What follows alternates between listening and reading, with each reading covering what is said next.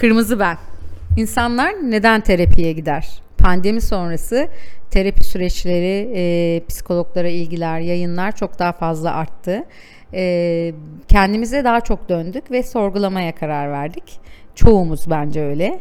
E, bununla ilgili psikoloğa daha önce yani ben de ilk defa işte pandemi sonrası gittim. Sen de sanırım pandemi sonrası psikoloğa başladın. Sarı bizimle bu arada. E, ne böyle tetikledi seni? Niçin bunca yıl sonra işte e, bir psikoloğa gitmeye ihtiyacı duydun? Ne zamandır gidiyorsun? Nasıl gidiyor? Şimdi aslında şöyle, ben e, terapiyi reddedenlerdendim. hani bi- biraz böyle şey insanlar vardır, hani belki dinleyenler arasında da vardır. E, beni neden başkası yönlendirsin ki? Benim kafam çalışmıyor. Hani ilk önce böyle bir tepkisel yaklaşıyorsunuz konuya. E, Bir de şöyle bir durum var. Mesela şu var. Psikoloğa niye gideyim ki? Sana da anlatıyorum aynı şeyi. Ondan farklı ne söyleyeceksin ki? Yine bu söyleyecek. Bu da var ama öyle olmuyor tabii ki. Ee, bir de şu var hani senin de aynı şeyi aslında sıklıkla konuşuyoruz. Şimdi ben kendi hayatıma dışarıdan baktığımda bu arada önce şunu söyleyeyim benim hafif bir anksiyeteyle başlayıp yıllar içerisinde yükselen bir anksiyete problemim oldu ve aslında bunun sonucunda e, düzenli terapiye başladım. Fakat mesela bunun geldiği evreye bakarsak hani insanların bir takım böyle e, travmalar sonrası gittiğini varsayarsak bana dönüp desen ki senin mesela ne travman var? İnanılmaz bir travmam da yok hayatta. Hatta şöyle anlatayım. Benim bu anksiyetemin çıktığı dönemler çok iyi işim olan, iyi para kazandığım, hayatımda çok aşık olduğum, güzel ilişkim olan, e, ailemle ilgili hiçbir problem yok. Hani benim geçmişte de annem babam mutlu bir evlilik sahibi çok şükür. Kardeşimle ilişkilerim iyidir, akrabalarımla ilişkilerim iyidir. Arkadaşlarım vardır, her zaman sosyalimdir falan. Hani böyle şartların gerçekten maşallah diyeyim müthiş olduğu yıllarda hatta ilk anksiyetemi yaşadığım yerde sevgilimle Mikonos'ta tatildeyiz. Hani değil mi? Çok keyifli olman gereken bir anda anksiyete krizi geçiriyorum. İlk defa mı? İlk orada geçirdim evet. Çok ilginçtir. Ee, bir gece Mikonos'ta e, böyle bir barda oturuyoruz muhabbet ederken benim kalp çarpıntılarım başladı, nefes alamamam başladı ve ben böyle e, sen git yat ben biraz adanın içine turlayacağım hani böyle bir yürüyerek kendimi açacağım Nefes konusu. almam. Aynen öyle. Ben bunun bir kere olacağını düşündüm. E, o yıllarda çok masumdum. Bu arada hiç öyle bir sıkıntılı, stresli bir muhabbetiniz de yok. Kesinlikle yok. Çok keyfimiz yerinde. Asla kavga ettiğimiz hiçbir şey yok. Gülüyoruz, eğleniyorken bir anda o böyle işte lavaboya gitti. Ben yalnız kaldım ve geldi. Yani çok ilginç. Bu açıklanabilir bir şey değil. Yıllar sonra terapistim açıkladı. O ayrı. Bu bahsettiğim olay bu arada 6 sene önce falan ilk yaşadığım. Sonra bir daha olmadı. Yani bayağı olmadı hem de 2 sene falan olmadı. Sonra ikinci oluşu Yine çok mutlu olduğum, hayatımda her şeyin çok iyiydi. Yani ben bunları şey yaşamıyorum mesela. Sevginizden ayrılırsınız, işte başınıza bir şey gelir, trafik kazası geçirirsiniz, aileden biri ölür falan yaşanmadı. Hep böyle çok yolunda giderken patlamalar ama şunu anlatmaya çalıştığım aslında şu. Siz her şeyin çok yolunda olduğunu zannediyorsunuz. Hiç travmalarınız olmadığını zannediyorsunuz. Bakıyorsunuz diyorsunuz ki yani ne insanlar var neler yaşıyor bu hayatta şımarıklık yapma kızım diyorsun kendi kendine. Hani böyle de bir şey var yani senin ne derdin var ki diyorsun ama sonra bir fark ediyorsun nefes alamıyorsun. Geceleri nefes alamadığın için evinde duramadığın için koşuya gidiyorsun. Yani sana seninle ilgili geçmişinden gelen gündelik hayattan gelen bir şeyler var seni rahatsız eden ve belli ki bunları tek başına aşamıyorsun aslında ve artık vücudun fiziksel tepkiler vermeye başlıyor. Benim terapiye tanışmam böyle oldu. Yani umarım insanlar daha erken farkına varır ama ben ne zamanki fiziksel olarak çok tetiklendim ancak o zaman terapiye ikna oldum. E, faydasını da görüyorum. Yani şu an 3. ayda oldu aslında düzenli. 2 haftada bir gidiyorum. Anksiyetemin üstünde çalışıyoruz. Tabii ki aile ilişkileri, ilişkiler, arkadaşlık ilişkileri her şeyi konuşuyoruz ama esas konumuz aslında anksiyeteyi yenmek. Yani bunun üstüne çalışıyoruz. Bu konuları konuşurken de ortaya şu çıkıyor. Yani ilk önce bir aileyi konuşuyoruz. Mesela bana herkes şey der işte aa ne güzel senin önünde çok güzel bir rol model var. Annem baban çok aşık olup evlenmiş güzel bir hikaye. 35 senedir evliler hep işte el ele dondurma yemeye tatile giderler. Bu yani bakınca evet çok güzel bir hikaye. Evet şanslı mıyım? Mutlu bir ailede büyüdüm.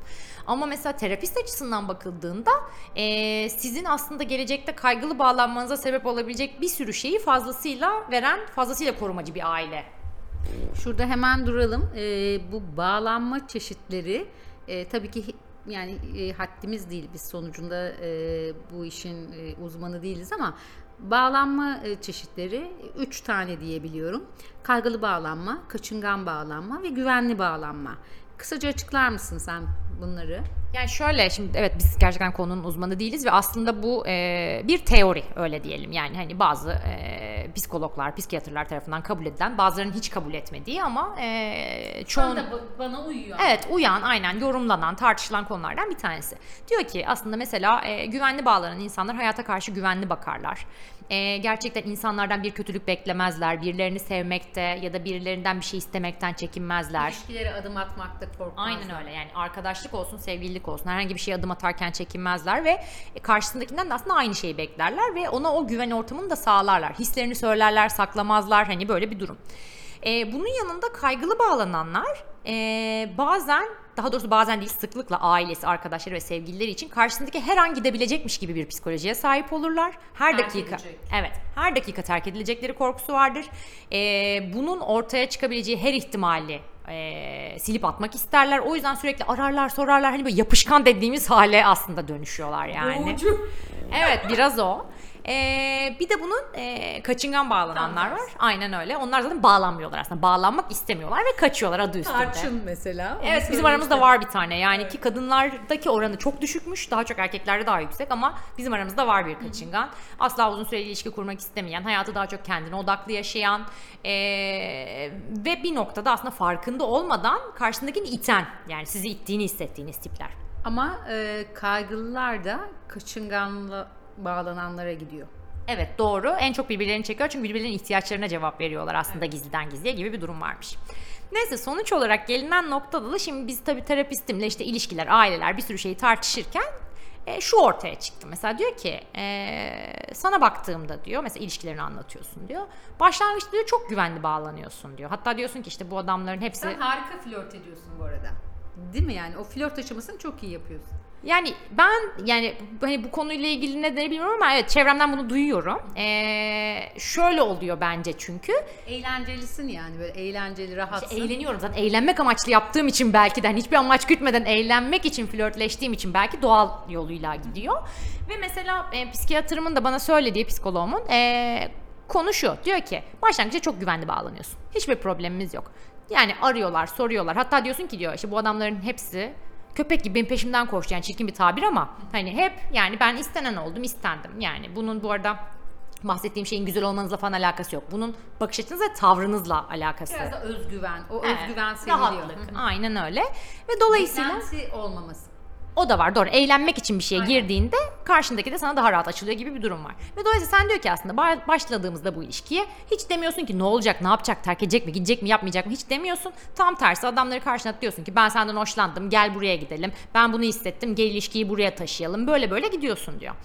Sonra diyor ilişkilerinde diyor bir şey oluyor diyor bir noktada diyor. Yani artık bu bir hani birden çok olay olabilir ama bazen hepsinde değişen bir olay oluyor ve oradan sonra sen bu adamlara tutulmaya başlıyorsun. Artık kaygılı bağlanmaya dönüyor senin bağlanman diyor ve bu kaygılı bağlanmada da diyor adamlara şunu yaşatıyorsun. Hani böyle işte arıyorsun, zorluyorsun, darlıyorsun. Çünkü artık sen kaygılandın, talepkarsın. Taleplerin karşılanmadığı sürece problem çıkarıyorsun. Yani işte demin bahsettiğimiz manyağa dönüşüyorum yani. Bu bir gerçek. Tecrübeledin mi? Böyle birisine dönüştün mü? Ya korkunç bir şey yaptım. Yani şu an gördüğümde bu arada korkunç olduğunu anlıyorum ve yıllar geçti üstünden aslında bu hikayenin. Ee, bir 10 sene oluyor herhalde. Ee, 10 sene önce biriyle tanıştım. Ee, gayet işte demin bahsettiğim gibi müthiş flörtleşiyorum. Çok mutluyuz. Her şey çok keyifli. Planlar yapıyoruz. Bodrum'a gideceğiz, onu yapacağız, bunu yapacağız ama bu arada da yani bir aydır tanışıyoruz. Yani böyle hızlı yükselen ilişki falan gibi bir şey. Ee, yaş farkımız da var. Ben o yıllarda işte 25 yaşındaysam o aslında 35 yaşında falan. Hani böyle bir fark da var ve dolayısıyla aslında 25 yaşında kendini hiç bilmeyen bir kadınla artık e, kendini bayağı öğrenmiş, e, kadınları deneyim, kadınlığı, kadınları deneyimlemiş, kendisiyle ilgili hislerini deneyimlemiş bir adam var.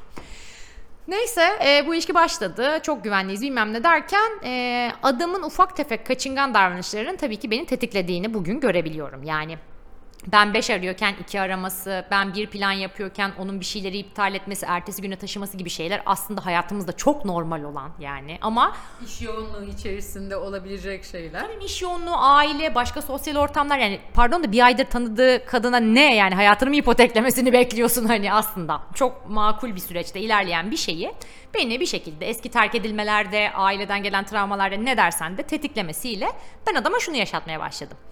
Ee, geceleri işte arıyorum. Üç kere beş kere. Çünkü nerede olduğunu anlamaya çalışıyorum. Ee, sonra böyle işte Mesajlar. tabii mesajlar neredesin ne yaptın sürekli bir yanında kimin olduğunu falan öğrenmeye çalışıyorum böyle bir sapık sapık. Görüntülü falan arıyor muydun? Var O mı? zamanlar görüntü arama yoktu. Allah'a şükür ama olsa arardım. Ee, sonra en son şu yaşandı bu arada. Bu yaptığım yani gerçekten bence biraz şey hani manyaklık seviyesi olabilir.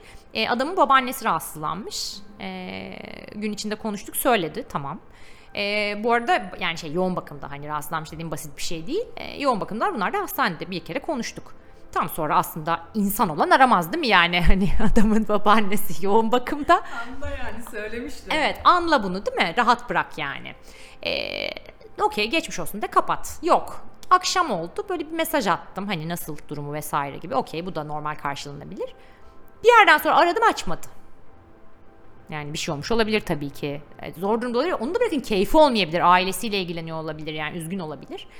Ben bu açmamanın üstüne adamı bir gecede 35 kere falan aradım. Yani of, şu an bunu anlatırken bile utançtan yerin dibine giriyorum ama o yaşlarda işte yani o yaşla alakası yok bunun. Hislerle alakası var da 35 kere falan aradım. 20 tane falan mesaj attım. En son böyle ayrılık mesajları falan attım. Yani rezalet bir şey yaptım yani. Kendi kendine hallendin yani. Tabii tabii. Kendi kendime ilişkiyi bitirdim. Yani ben o gece bence aldatıldım çünkü yani. Ve adamın babaannesi hasta yani. Evet yoğun, Yoğun bakımda aynen. Sonra e, sabah kalktığımda hiçbir cevap yoktu. Bence çok haklıydı cevap vermemekte. Yani ben de olsam ben de vermezdim. Ama bu beni daha da delirtti tabii ki. Ve ben sabah aramalara devam ettim. Yetmedi. Adamın iş yerine gittim. Hayır yapmadım de. Yaptım. Ve e, o zaman yanında Tarçın vardı. Aynı ofiste çalışıyorduk. Ve beni çok engellemesine, engellemeye çalışmasına rağmen kalkıp gittim. Yani hani böyle şeyler yaşanıyor. E, çok net hatırlıyorum ve bir tokat gibidir ve haklıydı. Bugün görebiliyorum ama haklı olduğunu. E, beni karşısına alıp şöyle demişti. Ben e, senin e, histeri krizlerini karşılamak, bunları alttan almak zorunda değilim. Çok net bir cümle bu arada. Güzel bir cümle. Haklı, haklı. Gerçekten çok haklı. Ve eee, günün sonunda şunu söyledi. Ben sana çok değer veriyordum. Gerçekten seni çok başka bir yere koymuştum. Ama bu yaşattığın şeyle anladım ki. Yani manyaksın demedi de hani şuna getirdi aslında konuyu. E, sen henüz böyle bir ilişki yaşayabilecek olgunlukta değilsin. Senin bu hayatta bir şeyleri görüp öğrenip farkında olman ve yetişmen, olgunlaşman gerekiyor. Üzgünüm ama hayat böyle bir şey değil yani. Birini 80 kere bir gece arayamazsın. Hani yani ben istersem cevap vermem. Hani benim bir sebebim vardı cevap vermemek için ama istemiyorsam da cevap vermem. Yani böyle bir hakkım da var bu hayatta. Ne yaptın? Çok ağladım. inanılmaz ağladım. Çünkü söylediği şey- her şeyde aslında haklı olduğunu içten içe biliyorum orada ama psikolojik durumu yönetemiyorum yani Orada aslına bir- bakarsan. Böyle bir şey itiyor değil mi? Yani şey yapamıyorsun yani. Bir, ya doğru ya adam ne kadar olgun ve doğru konuşuyor demiyorsun. Yine de bir haklılık payı olsa da kendini haklı çıkarıyorsun yani. Çünkü orada aslında sen konuşmuyorsun. Yani orada 25 yaşındaki bir kadın konuşmuyor. İçindeki 5 yaşındaki kız çocuğu acayip derecede talepkar davranıyor. Böyle diyor. Evet bunların hepsi olabilir ama işte bir de böyle romantik hikayelere çok inanıyoruz ya. Evet beni ikna et ya. Beni al burada ikna et ve bu ilişkinin yürüyeceğine inandır falan gibi böyle salak saçma hayaller hani. Bunları ancak bugün görebiliyorsun. Ama sonra bu hikayeleri bir terapistle konuştuğunda mesela hani bu kaygılı tavırlarını konuştuğunda daha derinine iniyorsun ve aslında bu yaptığının evet karşı tarafı boğmak vesaireyi bir kenara bırakıyorum. Anlayışı karşılamak zorunda kimse değil. Bence bu hayatta hiç kimse birbirinin travmalarını yönetmek ya da bunu alttan almak zorunda değil. Yani ben devam etmek istemiyorum diyebilir. O yüzden buna bir şey diyemiyorum ama bir noktada sen kendini iyileştirmen gerektiğini fark ediyorsun. Çünkü bana kalırsa ilişkilerde ve yalnızlıklarda ben şuna bakarım. Birden fazla kez aynı şeyi yaşadıysanız yani gerçekten bir ilişki hep aynı sebeplerle bitiyorsa hayatınızda birden fazla ilişki ya da çok uzun süre hayatınıza birini alamıyorsanız sürekli ben doğru insanı bekliyorum diyorsanız mesela hani ya da işte denedim denedim olmadı diyorsanız yani bunlar bu bahsettiğim kısa sürede 3-5 aydan bahsetmiyorum ama yıllarca süren süreçlerde aynı şeyleri defalarca yaşıyorsanız kusura bakmayın ama bu sizden kaynaklanıyor. Ben biraz da bunu gördüğüm için aslında terapiye başladım. Yani bu kadar adam da haksız olamaz be. Yani, yani erkeklere her zaman hak vermem yanlış anlaşılmasın. Sıklıkla hak vermem ama yani bu kadar insan da haksız olamaz. Ee, bir noktada demek ki senin hatalı yaptığın bir şey olabilir. Gel bunu bir başkasıyla tartış ama bunu arkadaşlarınla değil gerçekten bu bakış açısına sahip biriyle tartış diye. Kendime verdiğim şey buydu. Çünkü arkadaşlarımla anlattığımda tabii ki ister istemez siz yani şey diye bakıyorsunuz. Ben de sizde çünkü öyle bakıyorum yani. Karşımdaki adamı düşündüğümde mesela senin atıyorum hayatındaki bir önceki erkek arkadaşını düşünüyorum ki ya bu kadar değerli bir kadını mı nasıl hayatından atar bu adam? Bu adam kim ki? Bu bunu nasıl üzer? Ya orada duygusal tepkiler tabii ki devreye girdiği için ben orada senin haklı haksızlığını zaten ölçemiyorum. İşte yanlığı görüyorsun. Heh, evet. O yüzden benim tarafsız biriyle kendi hislerim, tavırlarımla alakalı konuşmam gerekiyor hissine ulaştım ve o noktada da dedim ki ben bunu bir terapistle gideceğim çözeceğim. İlk terapiye gittiğimde bana şey dedi. "Ee, asla buraya ikna olmamış geldiğini görüyorum. Umarım zamanla ikna olursun dedi. Ya bunlar yaşanabiliyor. Ben bir de psikoloğumu test ettim kendimce. Ne büyüklenmeci bir tavır yani orada. Bir de test ediyorum yani. Yani bir bakayım bakalım. Geliyorum ama yani. Aynen kendini göster bakalım. Ne kadar bir kibir Allah'ım inanamıyorum ya. Ama zamanla şunu gör- gördüm. Yani ben çok kısa zamandır gidiyorum. Henüz sadece 3 aydır gidiyorum ama bu 3 ayda bile açık konuşmak gerekirse hani ben bunu şu sebeple anlatıyorum bu arada. Ben de terapiye çok uzak biri olarak başlamam çok geç kaldı. Keşke daha erken başlasaymışım. Belki anksiyetemin fiziksel tepkilerini bu noktaya getirmeyecektim çünkü erken başlasaydım. Ama geç başlamama rağmen 3 aylık sürede bile benim aldığım verim ben şunları duymaya başladım. Ailemden, arkadaşlarımdan, hayatıma giren işte kısa dönemli insanlardan şunları çok net duydum. İş arkadaşımdan bile duydum garip bir şekilde dediler. Sen hiç yani böyle sert işte çıkışları olan hızlı sinirlenen bir kadın. Yani normalde öyleyimdir. Öyle hani hep adlandırırlar. E, o sert çıkışların yumuşadığı, biraz empati kurmayı öğrendin, daha hoşgörülü bir insan olmaya başladın. Hani böyle bir şey size gelince aile özellikle aileden ve yakın arkadaşlardan gelince diyorsunuz ki okey o zaman ben demek ki bir şeyleri değiştirmeye artık başladım. Ki kendimde onu görüyorum yani biriyle bir ilişkiyi konuşurken annemle babamla onların ilişkilerini çocukluk hikayelerimi konuşurken mesela aslında o yıllarda kırıldığım şeyleri affetmeyi öğrendim. İşte sonrasında hayatıma giren adamlar için mesela şey diyordum niye beni hayatlarında istemediler ya hani neden beni bu kadar dışarı ittiler diye baktıklarımda bir sürü konunun aslında benden çok bağımsız olduğunu algılamaya bunlarla barışmaya başladım. Yani terapiyle ilgili ben aslında şunu söyleyebilirim. Yani probleminiz olabilir olmayabilir. Hazır hissedersiniz hissetmezsiniz. Ama şunu görüyorsunuz yani bazı şeyler evet sizden kaynaklanıyor. Bazı şeyler karşın, karşınızdakilerden, insanlardan, ailenizden, işte sevgililerinizden vesaire kaynaklanıyor. Ama bir noktada bunları düzeltmek gerçekten elimizdeymiş. Yani farklı bir hayat, farklı bir bakış açısı var ya. Yani bunu size net veriyor bence terapi. Bir de şöyle bir şey var. Normalde e, bu kaygılı bağlanma, kaçıngan bağlanma e, böyle bunun adını koyamıyorsun. Hani aslında bir yanlış yaptığının farkındasın. Diyorsun ki işte o mesajı atma. O mesaj Hayır. o Atmaman mesajı atmayacaktın. o mesajı atmayacak biliyorsun ama bir güç böyle kontrolsüz bir şekilde sana o mesajı attırıyor. Yani bir, bir şey böyle itiyor yani illa mesaj atıyorsun. Aslında yanlış olduğunu biliyorsun. Ya bir bırak diyorsun ama yapamıyorsun falan. Ee, bunları bir de bir hastalık olarak görüyorsun. Sonra kendinde kötü hissediyorsun falan. Yani ben niye böyleyim? E, terapide bunu gö- görüyorsun ve bu çözülemeyecek bir şey değil. Özellikle kaygılı bağlanma konusunda e, terapistle çalışarak kendini şifalandırabiliyorsun ve görebiliyorsun yani daha çok bunu. Bu önemli yani işte avukatlara şey denilebiliyor işte, işte ne var ki işte dilekçe örneğini yazarım bakarım. Psik- psikologlar için de işte şey deniyor yani sen e, dediğim biraz önce dediğim gibi işte ne olacak? Gidip konuşacağım ne olacak? İşte öyle hiçbir şey söylemeyecek diyecek ama gerçekten uzun bir yol. E, tabii ki buradaki amacımız psikologlara gidin psikologlara gidin öyle bir şey değil ama yararını gördüğümüz taraflar oldu. Hani işte ilk önce psikologlara gitmek ya gereksiz görülüyor ya işte çok uzun bir süre zaten deli doktoru gibi e, görüldüğü için. Ama bunun faydasını hani kendinde gördüğün zaman e, keşkeleri yaşıyorsun değil mi?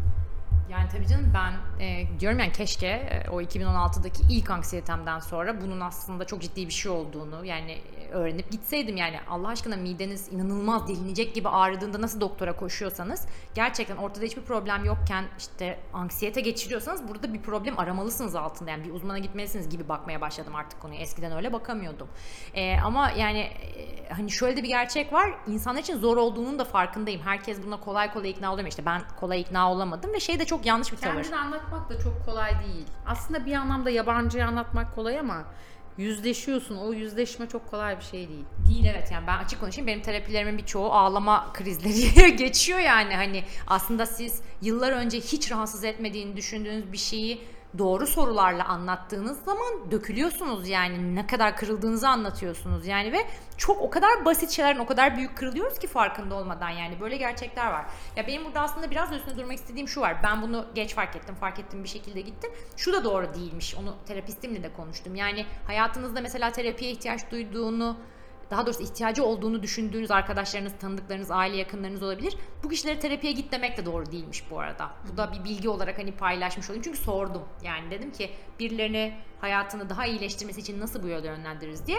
Şöyle bir gerçek var. e, yönlendiremeyiz. Hepimiz bunun farkına kendimiz varacağız. Neye ihtiyacımız olduğunun gerçekten. Yani ben iyi hissetmiyorum.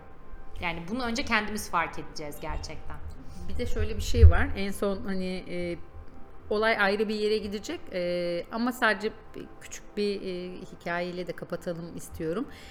Bu olayları konuştuğun zaman da erkeklerde de bunları e, yani bu duyguları söylediğin zaman da sıkılıyorlar. Yani senin yakın arkadaşın bile öyle bir hikaye anlatmıştın. Bir ondan bahseder misin ya? Ya Öyle şöyle de kapatalım. Evet şimdi onu anlatayım. Aslında bu çok başka bir konuya gidecek ama hikayeyi anlatayım ve kapatalım. Başka bir gün devamını konuşuruz. Ee, erkekler genelde zaten duygularıyla ilgili konuşmakta çok zorlanıyorlar. Ben kendisiyle ilgili, hisleriyle ilgili farkındalık sahibi olmuş adam çok az tanıdım açık konuşalım. Yani koskoca insanlarız. 35-40 yaşında insanlar. E, kadınlar çok daha farkında e, kendilerini dinlemenin. Erkekler dinlemiyor. Erkekler e, maça gidiyorlar. Erkekler bara gidiyorlar. Erkekler sekse gidiyorlar ve bir şekilde kafalarını kapatıyorlar. Şalter indirmek diye bir şey var ha, onlarda. Bizde yok. Biz daha derin düşünüyoruz. Biz, biz konuşarak bir rahatlıyoruz. İlla bütün duygularımızı konuşmak istiyoruz. Bu ne kadar da doğru orada da bilemiyorum. Bu kadar çok konuşmak da iyi mi onu da bilmiyorum. Ee, çok yani evet çok çok çok her şeyi konuşmak da iyi mi onu da bilmiyorum. Yorucu olabilir. Erkekler kadar her şeye daha basit ve düz bakan e, yani cins öyle bir cins ve yani şey yapıyor yani bu çok yorucu geliyor ona. Şimdi o anlamda da algılayabiliyorum. Yani Doğru. E, ve zaten şundan da hoşlanmıyorlar işte. Mesela benim çok yakın arkadaşım var. 12 senelik arkadaşım. E, bir erkek arkadaşım yani. E, ve mesela bir sürü şey konuşuruz hayatımızda. İşte başımıza gelen olaylar, üzüldüklerimiz, ağladıklarımız vesaire vesaire. Ama tabii şimdi aynı yaştayız bu arada. Onu da söyleyeyim. Hani aynı yaşta kadınla erkek de aslında aynı olgunlukta olmuyor ya. Belki onu da ortaya çıkaracağım. Biz mesela bu konuları e, ben tabii biraz daha farkındalık yaşadığım için işte terapiye gidiyorum, sıkıntılarım var bunlardan bahsediyoruz. Ya da bunu da bıraktım. Mesela bir ortamda bir, birkaç kız erkek muhabbet ediyoruz. Orada işte hisler konuşulmaya başlanıyor. Hani normalde ne bileyim tatil konuşursunuz, plan konuşursunuz, eski anılarımızı konuşur güleriz. iş hayatımızdan bahsederiz, aşk hayatımızdan bahsederiz. Ama ne zamanki konu hislere geliyor, ya erkekler bu konudan tiksiniyorlar. Ne yani tiksiniyorlar. Yani biraz konuşuyorlar ama çok yorum yapmadan konuşuyor. Şöyle yorum yapıyor. Seninle ilgili yorum yapıyor biraz. Kısa bir süre. Ee, ki bahsettiğim düşünün flört falan diyor zaten hiç dinlemiyor. Yani benim bahsettiğim değer verdiğimiz yakın hayatımızdaki erkek arkadaşlarımız biraz dinliyor, biraz yorum yapıyor ama ne zamanki konuşuna gidiyor mesela. İşte sen kendine öz şefkat gösteriyor musun? Sen gerçekten ilişkilerin ailenle ilgili hislerini doğru yönettiğini düşünüyor musun? Sen gerçekten buralarda haksızlığa uğradığında sesini çıkarabildiğini düşünüyor musun gibi senin de onun hayatına dokunacak soruları sorduğunda ben sıkılıyorum oluyor. Benim hikayemde bunları biraz böyle çünkü ben de onun biraz terapiye ihtiyacı olduğunu düşünerek aslında dürtmek istemiştim o konuyu. Biraz dürtünce bana ertesi buluşmamızda böyle dedi. Ben dedi böyle bir daha dedi duygular, terapiler, bağlanmalar konuşulacaksa bu buluşmaya gelmiyorum dedi. Yani net. bana şart koşuyor ya yani o kadar kaçıyor ki erkekler duygularından bunların konuşulacağı bir buluşmaya 15 senelik arkadaşa gelmemeyi tercih ediyor. Bunu atmışsın çocuğu. Yani çok kaçak oynuyorlar. Ben isterim ki bu konuyu buraya bir erkek arkadaşımızı davet edip üstünde tartışalım gerçekten. Evet bunu yapalım bakalım karşı e, taraf da nasıl düşünecek. Yani biz tek taraflı olarak belki düşünüyoruz ve konuşuyoruz. Onların da hislerini, duygularını bu konuda alalım. E, bir dahaki konuşmamızda öyle e, karşılıklı konuşarak nasıl bir etkileşim içinde olacağımıza bakalım. Öyle bir şey yapalım tamam mı? Süper olur. Yani gerçekten ben isterim bir e, erkek arkadaşımızla burada oturup bizim duygusal ihtiyaçlarımıza neden ve nasıl cevap veremiyorlar ya da bizi neyle suçlayacaklar dinlemek çok isterim gerçekten. Yani sadece oturup Aa, ben sıkıldım gidiyorum derse evet bu olabilir yani. Hani podcast'te başlayıp 3. dakikada erkeğimizi kaybedip sonra gene ben küfürler ve kapanış. cümbüşlenerek devam edebiliriz ama deneriz en azından şansımızı deneriz. Çok teşekkürler. Harika bir teşekkür sohbet ederim. oldu. Görüşmek üzere. Kendinize bakın, renkli kalın. Hoşça kalın.